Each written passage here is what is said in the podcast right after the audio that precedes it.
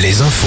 qui vous sont présentés par Morgane Juvin. Bonjour Morgane. Bonjour Julie, bonjour à tous. 100 jours d'action et de colère. La réaction de la CGT Énergie hier soir après les propos d'Emmanuel Macron sur TF1 lundi. Les syndicats appellent à se mobiliser, notamment le 3 mai, toujours en opposition à la réforme des retraites. Le syndicat menace de perturber plusieurs événements attendus cette année, comme le Festival de Cannes, le Festival d'Avignon ou encore Roland Garros. Des menaces de coupure de courant, comme à l'aéroport de Montpellier et dans un collège de l'Hérault où Emmanuel Macron s'est rendu jeudi en déplacement.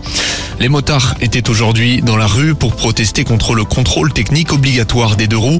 C'est une réglementation européenne qui n'est pas encore entrée en vigueur en France et que le gouvernement n'a pas planifié. Les usagers prennent les devants pour exprimer leur mécontentement. Environ 400 motos ont défilé dans les rues nantaises et angevines cet après-midi, 200 à Brest et La Roche-sur-Yon notamment.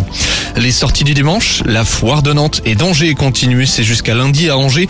Dernier jour demain au salon de l'immobilier à Saint-Nazaire du modèle réduit dans le Finistère à Crozon. Place aussi au carnaval demain dans deux communes de Loire-Atlantique. Le carnaval du Croisic fait son retour après trois ans d'absence.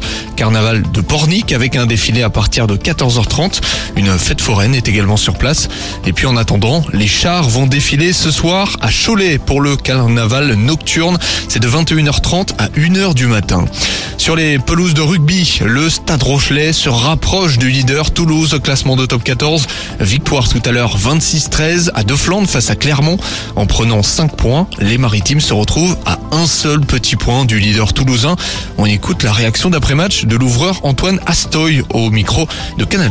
C'est 5 points. Je pense qu'on a fait une euh, première mi-temps euh, plutôt sérieuse, même si on a eu du mal un peu à rentrer dans le match. On a beaucoup défendu. Après, on a des opportunités aussi qu'on met pas, donc euh, je pense que c'est bien qu'on arrive à avoir euh, ce point de bonus. Voilà, maintenant on, reste, on va être concentré. On a 8 jours pour une demi-finale européenne, donc euh, c'est l'objectif, il est là. On se sent prêt. on a bien bossé. Je pense qu'on on a bossé aussi pour le match de, la semaine prochaine. Deux matchs entre deux phases finales de Coupe d'Europe, deux victoires, donc c'est parfait, c'est ce qu'on voulait. Maintenant, il faut valider et- et gagner ce match à Bordeaux.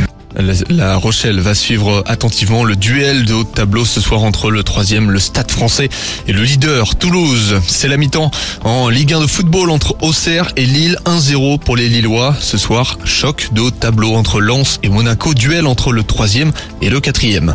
En Ligue 2, la Lanterne Rouge Junior va tenter une nouvelle fois de respirer. Les Chamois reçoivent Caen, tandis que Laval accueille Sochaux et Guingamp joue à Pau. On termine avec un mot de volet, coup d'envoi en, à l'instant entre Poitiers et Paris dans le cadre du tournoi de qualification européen. Ce soir, Saint-Nazaire accueille Montpellier et demain, Nantes et Tours jouent en demi-finale de play-off. On passe à la météo. La météo avec manouvellevoiture.com. Votre voiture d'occasion disponible en un clic. Et on observe des précipitations en cette fin de journée en Bretagne, en Loire-Atlantique et dans le Limousin. C'est un avant-goût de ce qui nous attend demain, un front pluvieux et orageux